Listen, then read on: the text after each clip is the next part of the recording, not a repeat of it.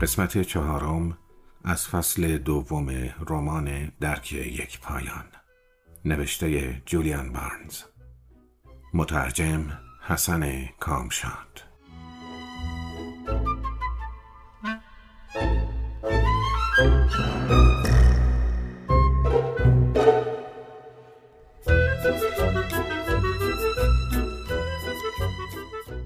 پاسخ ورونیکا حیرت انگیز و مایه آرامش بود.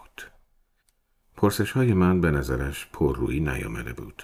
انگار خوشحال هم بود که سوال کرده بودم. پدرش 35 سال و اندی پیش مرده بود. مشروب خاریش بدتر و بدتر شده بود. نتیجهش چیزی نبود جز سرطان مری. به فکر افتادم. احساس گناه کردم که اولین حرفم با ورونیکا روی پل لرزانکی چیزی سبکسرانه درباره الکلی‌های کچل بود. پس از مرگ پدر، مادرش خانه چیزلهرست را فروخته بود و به لندن اسباب کشیده بود. به کلاس نقاشی رفته بود. شروع کرده بود به سیگار کشیدن و با اینکه ارث خوبی به او رسیده بود، مستاجر هم میپذیرفت. تا 1-2 سال پیش حالش خوب بود. همین اواخر حافظه‌اش ضعیف شد.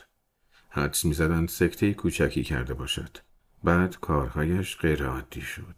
چای را در یخچال می‌گذاشت و تخم مرغ‌ها را در سبد نان و این جور کارها. یک بار با روشن گذاشتن سیگارش نزدیک بود خانه را آتش بزند. در تمام این احوال شاد و سرحال بود. اما ناگهان افتاد در سراشیب. ماه‌های آخر کشمکش بود.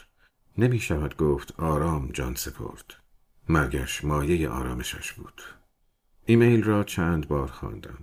دنبال نوعی دام، ابهام، توهین ضمنی میگشتم. اثری از هیچ کدام پیدا نکردم، مگر اینکه صداقت را نوعی دام بدانیم.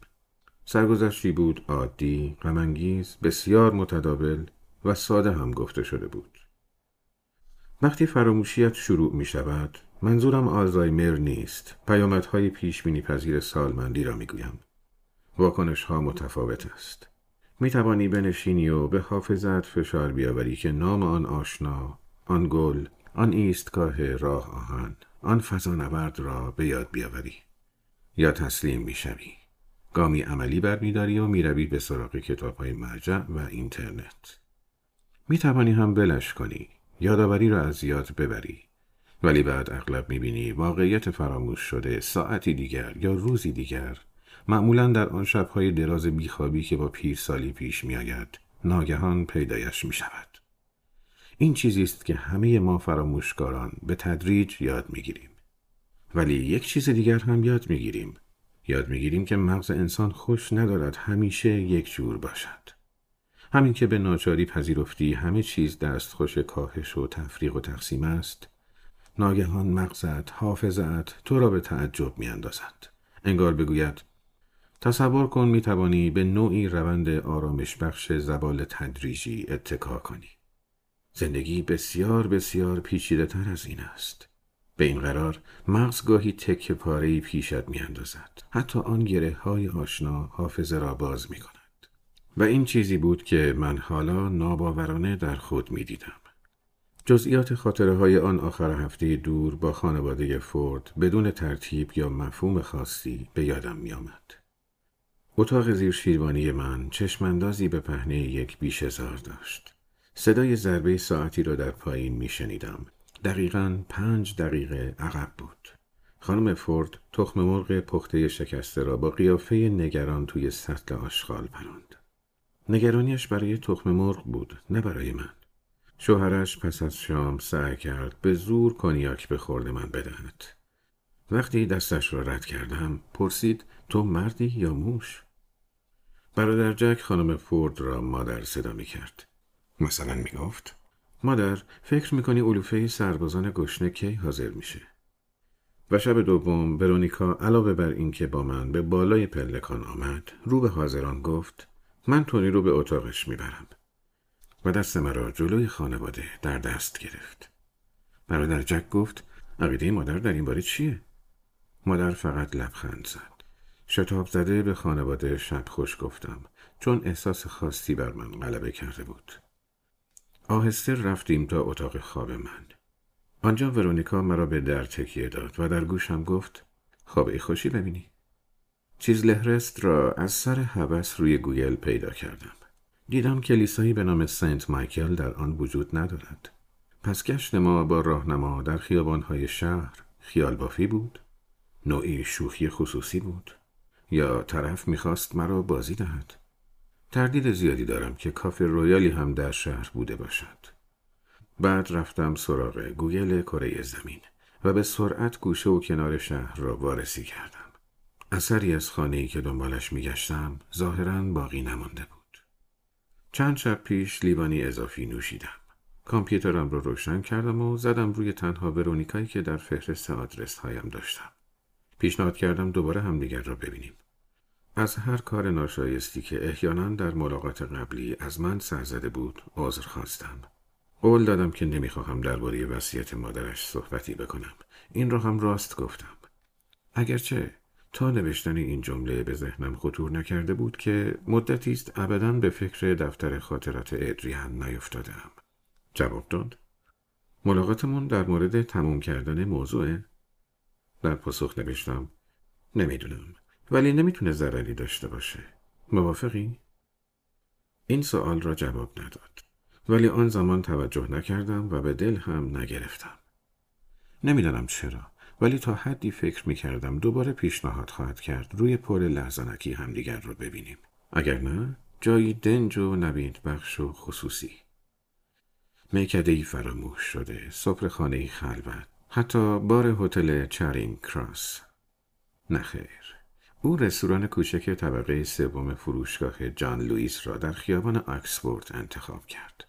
انتخاب مفیدی بود، چون من چند متری ریسمان برای نخ کردن دوباره پرده کرکره، مقداری ماده جرمگیر کتری و چند تا از آن وصله‌های شلواری لازم داشتم که وقتی زانویت شکافت آن را داخل شلوار چسباند و اتو کشید. این چیزها را دیگر نمیتوانید در محله خودتان پیدا کنید.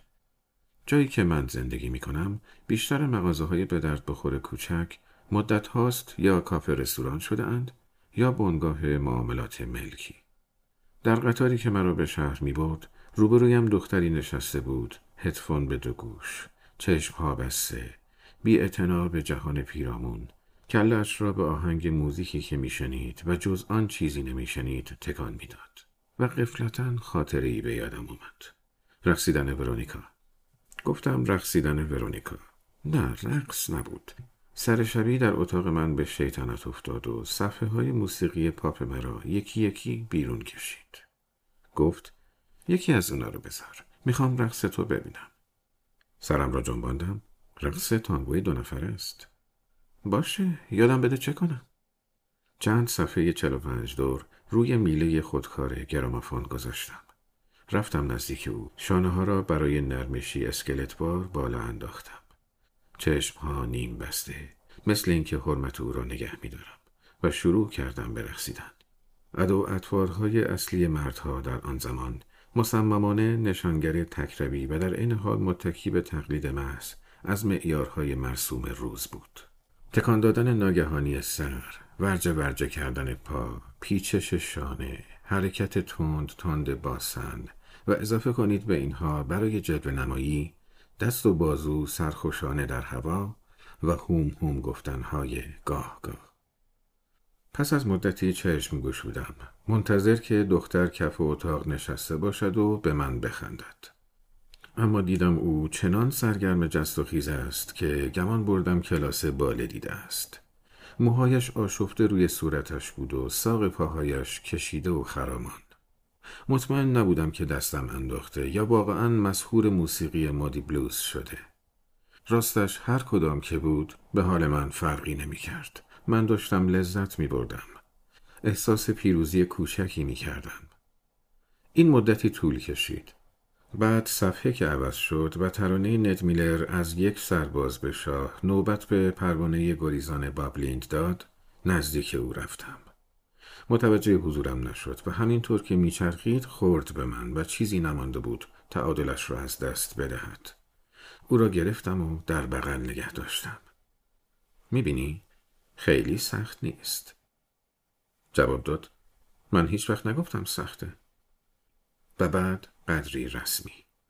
بله، بسیار خوب. ممنون. و رفت نشست.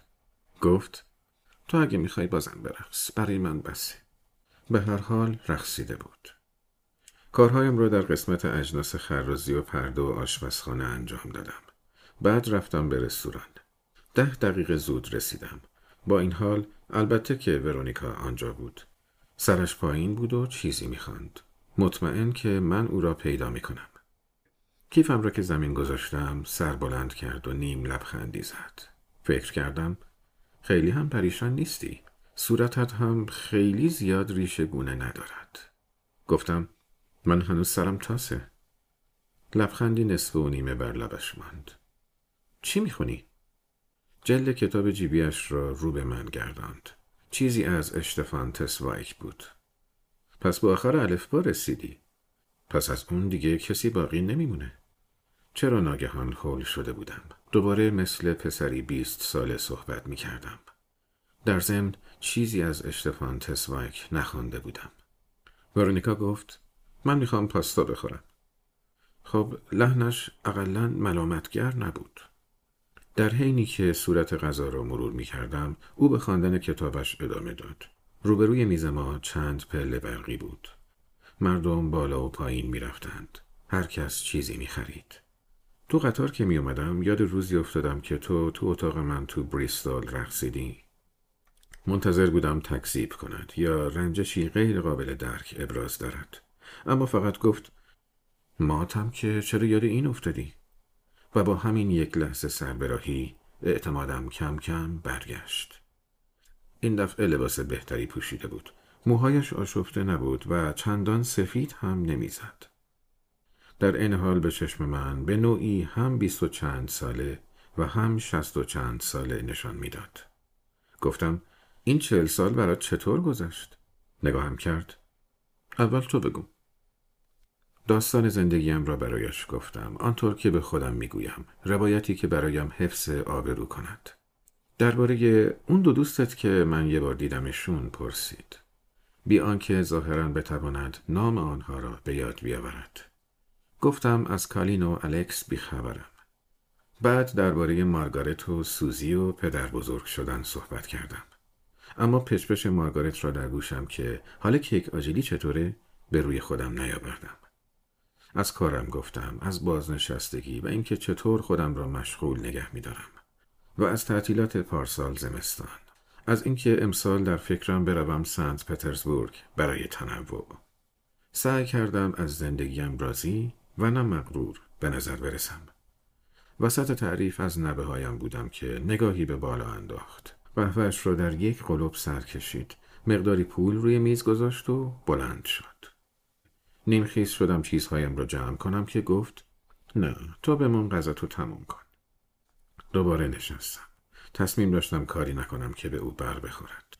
گفتم دفعه دیگه نوبت تو. منظورم سرگذشت زندگیش بود. پرسید نوبت چی؟ و پیش از آن که پاسخ بدهم رفته بود. بله میدانم چه کرد. ساعتی در مصاحبت من گذراند بی آنکه سر سوزنی چیزی چه رسد رازی درباره خود بروز دهد، در مورد اینکه کجا و چگونه و احیانا با چه کسی زندگی می کند. بچه دارد؟ حلقه شیشه سرخی در انگشت دومش دیده می شد که مثل هر چیز دیگر او ابهام‌آمیز بود. ولی راستش ناراحت نبودم. احساس می کردم انگار برای اولین بار با کسی بیرون رفتم و دست گلی به آب ندادم. ولی البته اصلا چنین نبود. بعد از اولین قرار آدم نمی نشیند در قطار. و حقایق فراموش شده‌ای درباره مسائل جنسی مشترک 40 سال پیش هم به مغزش هجوم نمی‌آورد. چه اندازه شیفته یکدیگر شده بودیم. وقتی روی پایم می‌نشست چه سبک بود. چقدر از این کار لذت می‌بردم. هرچند رابطه ایمان کامل نبود، ولی همه عناصر آن، شهوت، محبت، صمیمیت، اعتماد در میان بود. و چه عجیب که بخشی از وجود من گله‌ای نداشت که رابطه کامل صورت نمی گرفت. شکایتی نداشت از اینکه پس از رساندن او به خانه برگردد و به زحمت خود را راحت کند. شکوه‌ای نداشت که در تخت یک نفرش تنها بخوابد و به دختر فکر کند. این قبول و رضا، این تن دادن به کمتر از نصیب دیگران، البته ناشی از ترس هم بود. ترس از آبستنی، ترس از گفتار یا کردار نامتعارف، ترس از نزدیکی زیاده از حدی که من از عهده‌اش بر نیایم. هفته بعد به آرامی گذشت. پرده کرکره را نخ کشیدم، جرم کتری را گرفتم، شکاف شلوار جین کهنه‌ام را وصله کردم. سوزی تلفن نزد. مارگارت هم که می‌دانستم تا من تماس نگیرم محلم نمی‌گذارد و بعد هم انتظار پوزش و التماس دارد. نه، حالت تنبیه ندارد. خنده تلخ من را همیشه به نشانه اذعان به دانایی بیشتر خود پذیرفته است. ولی این بار شاید وضع اینطور نباشد. در حقیقت شاید لازم باشد مدتی مارگارت را نبینم. دورا دور، بی سر و صدا، از او تا اندازه‌ای دلگیر بودم. دلیل این احساس را نمی‌فهمیدم. او بود که به من گفت دیگر خود دانی. از طرف دیگر خاطره‌ای از گذشته دور، از سالهای نخست ازدواجمان به ذهنم رسید. یکی از همکاران اداری مهمانی داده بود و مرا هم دعوت کرده بود. مارگارت نخواست بیاید. آنجا من با دختری گرم گرفتم و او واکنش موافق نشان داد. کار به جای باریک‌تر کشید. البته به ته خط حتی نزدیک هم نشدیم و به محض اینکه مستی از سرم پرید روی قضیه سرپوش گذاشتم. از این حادثه به یک اندازه احساس هیجان و احساس گناه می کردم و حالا می دیدم دوباره احساس مشابهی دارم. مدتی طول کشید تا از این حالت سر درآوردم. به خودم گفتم عجبا، تو داری نسبت به همسر سابقت که 20 سال پیش از تو طلاق گرفت احساس گناه می کنی و نسبت به دوست دختر سابقی که 40 سال است او را ندیده ای احساس هیجان پیدا کرده ای. کی میگوید در زندگی دیگر هیچ شگفتی باقی نمانده؟ نمیخواستم به ورونیکا فشار بیاورم. فکر کردم یک بار صبر میکنم تا او تماس بگیرد. ایمیل های رسیدم را پی در پی نگاه میکردم. البته انتظار غلیان احساسات نداشتم، ولی امیدوار بودم پیامی مؤدبانه دریافت کنم که مثلا دیدارت در شرایط عادی بعد از آن همه سال مطلوب بود. خب شاید هم نبوده. شاید هم مسافرت رفته. شاید هم خدمات رسان کامپیوتر او مشکلی پیدا کرده. کی بود که از امیدواری جاودانی دل انسان حرف میزد؟ میدانید گاهی به داستانهایی برمیخوریم که روزنامه‌ها شکفتن دیر هنگام عشق میخوانند. این داستانها معمولاً درباره یک پیرمرد و یک پیرزن غیرعادی در خانه سالمندان است. هر دو بیوه‌اند، دست به دست آرتروزی یکدیگر می‌دهند و از لای دندانهای مصنوعیشان می‌خندند. اغلب هنوز به زبان عشاق جوان که دیگر برازنده سنشان نیست صحبت می‌کنند. حرف‌هایی از این قبیل. تا چشم به اون افتاد دونستم که عشق من اونه. بخشی از وجودم همیشه به شوق می آید و می خواهد حل حله کند، اما بخش دیگر نگران است و متحیر که دوباره همان آش و همان کاسه؟ درصد فراموش نشده که مار گزیده؟ یک دفعه دیدم با خودم در افتادم. چی؟ رسم متداول، فقدان نیروی تخیل، انتظار ناکامی؟ و همینطور به فکرم رسید که من هنوز دندانهای خودم را دارم. آن شب گروهی از ما به تماشای موج رود سورن به مین سرورس رفتیم. ورونیکا هم با من آمد. مغزم این را از حافظه‌ام زدوده بود، ولی حالا حتم دارم. او هم با من بود. دست در دست نشستیم روی پتویی خیس بر کرانه نمناک رود. ورونیکا فلاسکی کاکائوی گرم با خود آورده بود. روزهای پاکی و صفا. موج خزنده نزدیک که شد، مهتاب بر آن تابید. دیگران با رسیدن موج فریاد کشیدند و دور که شد باز فریادشان بالا رفت و همراه با درخشش نور متقاطع چراغ قوه‌ها در پی موج دویدند. من و او تنها بودیم و از ناممکن‌های گاه ممکن شده حرف می‌زدیم. چیزهایی که باور نمی‌کنیم مگر اینکه به چشم خود ببینیم. حال و هوایی نسبتاً اندیشناک، حتی اندوهگین، نه، وجدآفرین داشتیم. دست کم اکنون اینطور به یادم می آید. ولی اگر مرا به دادگاه ببرید، تردید دارم که از بازجویی روسفید بیرون بیایم. و با این همه شما مدعی هستید که این خاطره 40 سال مغفول مونده بود؟ بله. و اخیراً به سطح اومد؟ بله. میتونید بگید چرا حالا به سطح اومد؟ نه، اصلاً. پس اجازه بدید من بگم آقای وبستر، که این به اصطلاح واقعه سراسر زاییده و برخاسته خیال شماست، برای توجیه نوعی وابستگی رمانتیک که شما ظاهراً نسبت به موکل من در سر می‌پرورونید. تصوری که این دادگاه باید بدونه در نظر موکل من کاملاً مشمئز کننده است. بله، شاید. اما چی آقای وبستر؟ اما ما تو زندگی به افراد متعددی دل نمی‌بندیم. یکی، 2 تا، 3 تا؟ و گاهی از این واقعیت بیخبریم تا اینکه دیگه کار از کار میگذره. مگه اینکه کار ضرورتاً از کار نگذشته باشه. هیچ وقت اون داستان شکوفایی عشق پیران سر رو تو آسایشگاه سالمندان در بارنستپل خوندید؟ آه آقای وبستر، لطفاً شبخونده‌های سانتیمانتالتون رو به رخ ما نکشید. این دادگاه حقوقیه و سر و کار ما با مستندات. مستندات این پرونده دقیقاً چیه؟ فقط میتوانستم جواب بدهم که فکر میکنم، تئوری بافی میکنم که چیز دیگری به مرور زمان در حافظه روی میدهد. سالها با همان مدار بسته، با همان واقعیات و همان عواطف اولیه به سر میبریم. تکمه ای را فشار میدهیم که رویش نوشته ادریان یا ورونیکا. نوار به حرکت میافتد. مطالب همیشگی از حلقه قرقره در میآید. رویدادها مؤید عواطف است. رنجش، احساس بی‌عدالتی، آسودگی یا برعکس.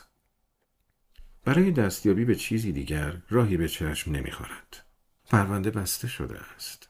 برای همین می‌رویم دنبال گواهانی دیگر، حتی اگر این گواهان ناباب از کار درآیند. ولی آیا نمی‌شود احساسات ما نسبت به پیشامدها و آدم‌های آن سال‌های دور، حتی پس از گذشت این همه زمان، تغییر کنند؟ آن نامه سخیف من باعث پشیمانی عمیقم شد.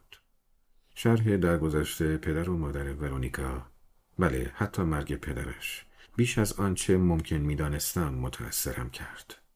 نسبت به آنها و ورونیکا احساس همدردی کردم.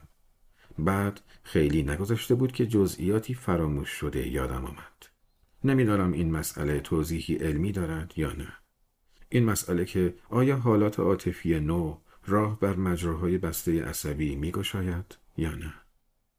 تنها چیزی که می‌توانم بگویم آن است که این برای من اتفاق افتاد و شگفت زده ام کرد. به هر حال و بی توجه به وکیل مدافع مستقر در ذهنم، باز ایمیلی برای ورونیکا فرستادم و پیشنهاد کردم دوباره همدیگر را ببینیم. معذرت خواستم که دفعه پیش همش من حرف زدم و نوشتم که دلم می‌خواهد بیشتر درباره زندگی خودش و خانواده‌اش بشنوم. در چند هفته آینده می‌باید سری به لندن بزنم. حالش را دارد همان وقت و همان جای قبلی قرار بگذاریم؟ آن وقت‌ها که مبادله نامه آن همه طول می‌کشید، مردم چطور تاب می‌آوردند؟ 3 هفته انتظار برای آمدن پستچی در آن زمان، لابد معادل 3 روز چشم براهی برای یک ایمیل بود. آیا گذشت 3 روز را میتوان تحمل کرد؟ البته که میتوان، به شرط آنکه سرانجام خبر خوشی در پی داشته باشد. ورونیکا این بار حتی موضوع ایمیل من را دوباره سلام پاک نکرده بود که به نظر من خیلی دلربا آمد. پس از من نرنجیده، چون قرار دیدار گذاشته. 1 هفته دیگر 5 بعد از ظهر در یک ایستگاه ناآشنای قطار زیرزمینی در شمال لندن. شما را نمیدانم، ولی برای من که مهیج بود. درست است که نگفته بود لباس خواب گذرنامت را هم به خودت بیار، ولی انسان به سنی میرسد که زندگی به نحو اسفباری خالی از تنوع می شود. دلم میخواست فوراً به مارگارت تلفن بزنم. بعد تغییر رأی دادم. به هر حال مارگارت از اتفاقات غیر منتظره خوشش نمی آمد. او آدمی بود، هست، که دوست دارد هر چیزی را برنامه ریزی کند. پیش از آنکه سوزی به دنیا بیاید، مرتب چرخه باربریش را زیر نظر داشت و می گفت مناسب ترین وقت چه زمانی است.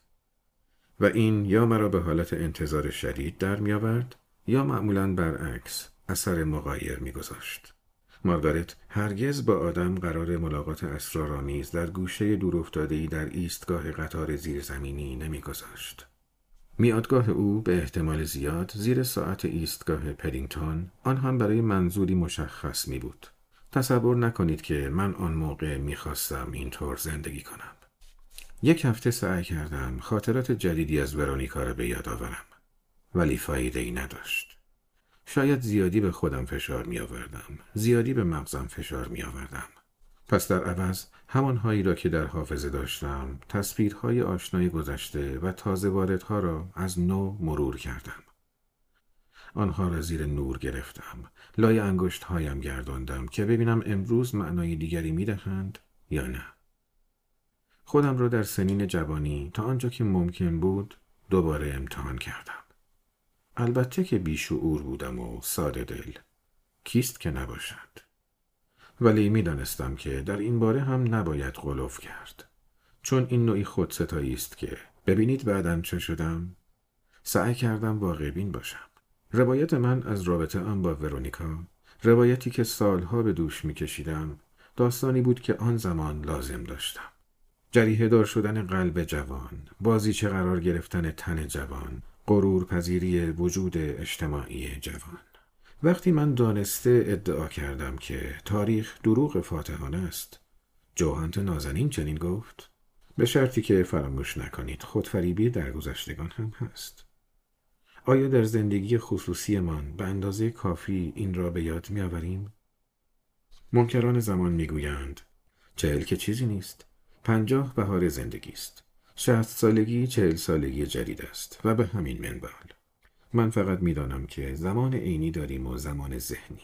آنگونه زمانی که پشت به نرمه مچ می بندی، نزدیک به نفس، و این زمان شخصی که زمان حقیقی است در رابطه تو با حافظت اندازه گیری می شود. به این قرار وقتی که این اتفاق عجیب پیش آمد، وقتی که این خاطرهای تازه ناگهان به ذهن من هجوم آوردند، مثل این بود که گویی در آن لحظه زمان رو به عقب می رود. گویی در آن لحظه رود سر بالا حرکت می کند. این بود که یک ایستگاه به مقصد مانده از قطار پیاده شدم و نشستم روی نیمکتی به خواندن روزنامه‌ای مجانی. یا دست کم نگاه کردن به آن. بعد دوباره سوار قطار شدم تا ایستگاه بعدی. پلکان برقی مرا برد به محوطه ورودی بلیط فروشی. بخشی از لندن که من نمی شناختم. از حائل خروجی که گذشتم، قامت و طرز ایستادن مشخصی به چشمم آمد. او بیدرنگ چرخید و به راه افتاد و من به دنبالش. از ایستگاه اتوبوسی گذشتیم و وارد یک خیابان فرعی شدیم. در اتومبیلی را باز کرد.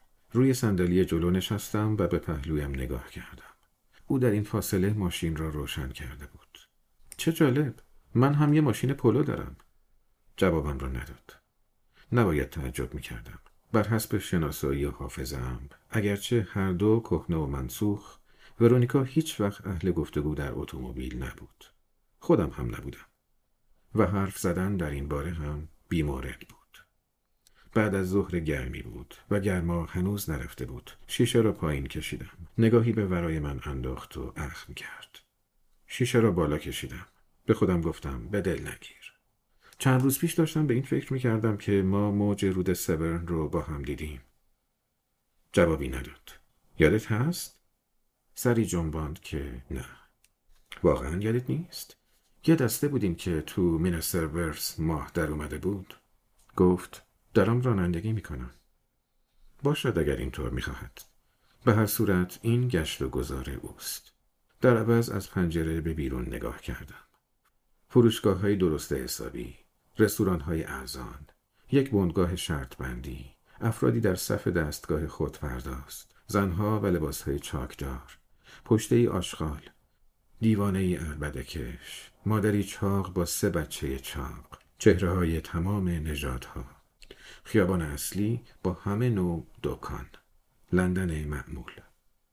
بعد از چند دقیقه رسیدیم به منطقه‌ای شست‌رفته‌تر. خانه‌های بی‌حصار، باغچه در جلویشان، یک تپه. ورونیکا اتومبیل را پارک کرد و در کناری ایستاد. به خودم گفتم بسیار خوب، این بازی توست. من منتظر قبایت میمانم، هر چه که باشد. ولی بخشی از وجودم هم در این فکر بود که به جهنم، من حاضر نیستم شخصیتم را از دست بدهم به این خاطر که تو دوباره برگشتی به روحیه پل لرزنکیت. سرخوشانه پرسیدم: برادر جک چطوره؟ در جواب این سوال که دیگر نمیتوانست بگوید رانندگی میکنم. بیان که نگاهم کند پاسخ داد: جک؟ جک دیگه. خب همانطور که در روزهای ادریانی میگفتیم، این که از نظر فلسفی بدیهی است. یادت هست؟ حرفم را قطع کرد. چشم براهم. فکر کردم بسیار خوب. اول آن برخورد، سپس رانندگی و حالا چشم براهی. بعد چه؟ خرید، پخت و پز، خورد و نوش، ماچ و بوسه، همبالینی؟ شک دارم. بسیار شک دارم. همینطور که کنار هم نشسته بودیم، من مردی کم مو و او زنی اندک ریشو، یک دفعه متوجه چیزی شدم که همان ابتدا باید متوجه می شدم. از ما دو نفر، آن که بسیار دلواپس‌تر بود، ورونیکا بود و در حالی که من دلواپس او بودم، او آشکارا دلواپس من نبود. من حکم مایه آزاری جزئی را داشتم که وجودش در عین حال ضروری بود. ولی وجودم چه ضرورت داشت؟ ساکت نشستم و تأمل کردم. ای کاش آن روزنامه مجانی را در ایستگاه قطار نگذاشته بودم. راستی چرا من هم با اتومبیل به اینجا نیامدم؟ شاید چون نمیدانستم محدودیت‌های پارک کردن در این ناحیه چیست. دلم جرعه‌ای آب می‌خواست. ادرارم هم گرفته بود. پنجره را پایین کشیدم. ورونیکا این بار مخالفتی نکرد. نگاه کن. نگاه کردم. گروه کوچکی در پیاده‌روی سمت من به سوی ما می آمدند. 5 تا از آنها را شمردم. مردی در جلو با وجود دمای هوا چند لا لباس پشمی کلفت از جمله یک جلیقه پوشیده بود و کلاهی شکاری به سر داشت. پالتو و کلاهش پر از مدال و نشانهای فلزی بود. حدس میزنم حدود 30-40 تا نشان که بعضی در نور خورشید برق میزد. یک زنجیر ساعت میان جیب‌های جلیقه‌ایش آویزان بود. قیافه بشاش داشت. شبیه کسانی بود که در سیرک یا شهربازی وظیفه‌ای مبهم به عهده دارند. پشت سر او 2 مرد دیگر. اولی با سیبیل مشکی و راه رفتنی لنگردار. دومی با اندامی کوچک و ناقص و شانه‌ای بسیار بالاتر از شانه دیگر که اندکی مکث کرد و در یکی از باغچه‌ها تف انداخت. و در پشت همه آنها مردی بلند قد، خلوزع و عینکی، دستش در دست زن فربهی بود که هندی به نظر می رسید. نزدیک ما که رسیدند، مرد سیبیلو گفت: میخونه. مرد نشاندار گفت: نه، میخونه نه. اولی باز اصرار کرد: میخونه. زن گفت: مغازه. مثل بچه هایی که تازه از مدرسه در می آیند، همه بلند بلند صحبت می کردند. مرد کج و کوله تکرار کرد: مغازه. و تف ملایمی توی پرچین انداخت. به دقت هرچه تمامتر نگاه می کردم. چون این تکلیفی بود که دستور داشتم انجامش دهم. همهشان 30 تا 50 ساله به نظر می رسیدند، ولی در این حال نوعی کیفیت ثابت داشتند که ربطی به سن و سال نداشت. و همینطور نوعی ترس و کمرویی که نشانه بارز آن طرز دست در دست گرفتن 2 نفر آخر بود. این نه از سر عشق و محبت، که بیشتر برای دفاع بود در برابر جهان. چند قدم از ما دور شدند، بی آنکه نگاهی به اتومبیل بیاندازند. 2-3 متر پشت سر آنها جوانی با شلوار کوتاه و پیراهن یقه باز می آمد. نمیشد گفت سرپرست آنهاست یا ارتباطی با آنها ندارد. سکوتی طولانی برقرار شد. پیدا بود که من باید شروع کنم. خب؟ جوابی نداد. سوالم شاید زیادی کلی بود. چشونه؟ تو چته؟ لحنش تند و گزنده بود، ولی جوابش بی ربط بود. پس ادامه دادم: اون جوونک همراه اینا بود؟ سکوت. مال مؤسسه مددکاری یا همچین چیزی هستن؟ ناگهان پایش را از روی کلاچ برداشت و پس کله من محکم خورد به پشت سری صندلی. او بی اعتنا به سرعتگیرها، انگار در مسابقه پرش شرکت کرده باشد، 1-2 خیابان را به سرعت رد کرد. دنده عوض کردنش وحشتناک بود و گاهی هم اصلاً دنده عوض نمی کرد. این وضع حدود 4 دقیقه طول کشید. بعد ناگهان پیچید به سمت یک جای پارکینگ. چرخ جلوی سمت چپ رفت روی جدول پیاده رو تا اینکه دوباره پایین افتاد. پایان قسمت 4 از فصل 2.